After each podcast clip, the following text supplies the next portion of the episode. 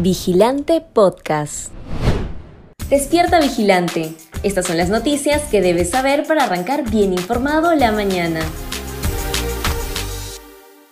El epidemiólogo Antonio Quispe aseguró que el MINSA ha decidido ocultar las cifras de la vacunación para no poner en evidencia sus errores. Mientras los peruanos se preparaban para el encuentro final de la selección peruana en las eliminatorias del Mundial de Qatar, en el Ministerio de Salud, liderado por el cuestionado Hernán Condori, quien podría ser censurado este jueves en el Congreso, realizaron cambios en la información sobre el proceso de vacunación contra la COVID-19 que se emite en el repositorio único nacional de información en salud. Se eliminó la sección donde se informa a la ciudadanía sobre el número de vacunas que se aplican diariamente, tanto la primera, segunda y tercera dosis, con lo que, se presume, el MINSA busca ocultar esta data para no dejar en evidencia la nula estrategia impulsada por la gestión de Condori y su falta de capacidad para continuar con un ritmo adecuado de inmunización contra la COVID-19.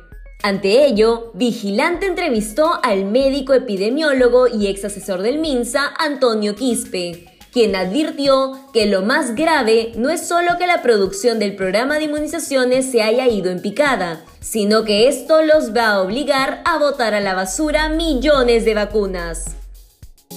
El Perú se podría enfrentar ante un posible desabastecimiento debido al paro de transportistas.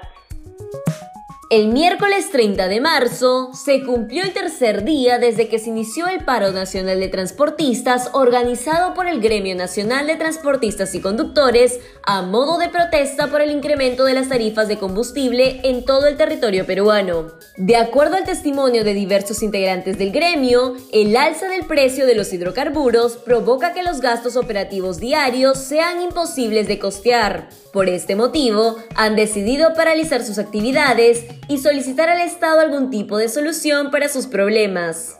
No obstante, es preciso mencionar que esta iniciativa trae consigo múltiples consecuencias. Una de ellas es el posible desabastecimiento en los mercados y centros de abastos a nivel nacional.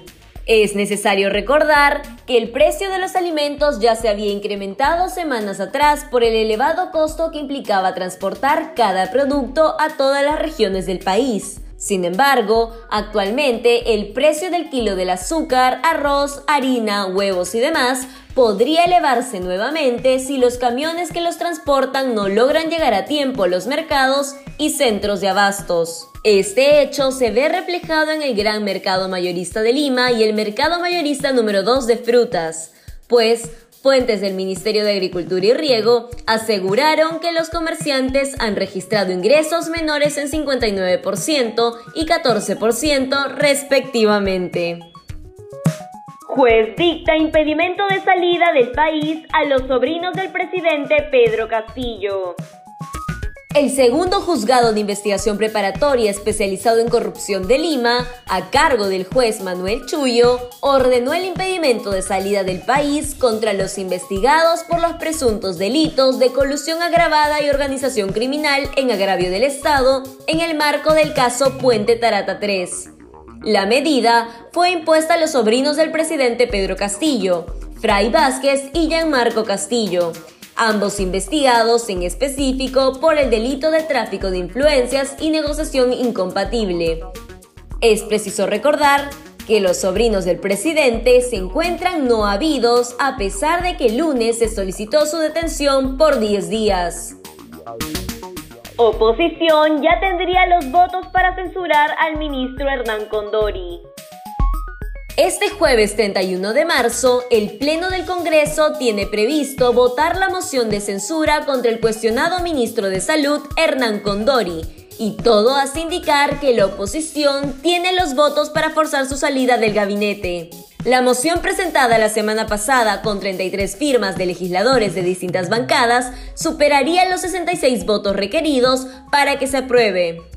Entre Fuerza Popular, Renovación Popular y Avanza País, bancadas que han cuestionado la continuidad de Condori, hay 43 votos a favor. Además, han adelantado su respaldo a la censura del titular del MINSA al menos ocho congresistas de Acción Popular, 10 de Alianza para el Progreso y a ellos se suman tres congresistas de Somos Perú, dos de Juntos por el Perú y seis no agrupados.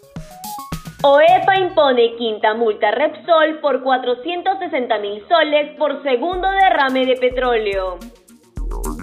El organismo de evaluación y fiscalización ambiental, o mayormente conocido por sus siglas como OEFA, multó por quinta vez a la refinería La Pampilla de Repsol por el monto de 460 mil soles por incumplir con la contención y recuperación del hidrocarburo del segundo derrame de petróleo, ocurrido el 25 de enero de 2022 en el mar de Ventanilla.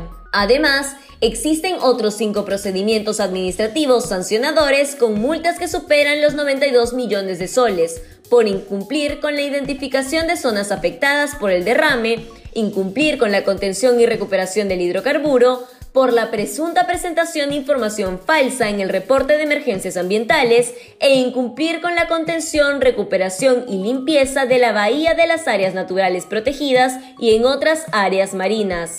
La OEFA recordó que en total existen otras nueve medidas administrativas contra Repsol que suman un monto de 2.300.000 soles por no realizar la limpieza en las zonas afectadas, no realizar la contención ni recuperación del hidrocarburo en el área natural que afectó y otras. Si quieres seguir informándote, te invitamos a revisar nuestra web vigilante.pe. No olvides suscribirte a nuestro canal de YouTube y seguirnos en redes sociales como Facebook, Instagram y Twitter. Ahora también podrás escucharnos a través de Apple Podcasts, Google Podcasts y Spotify.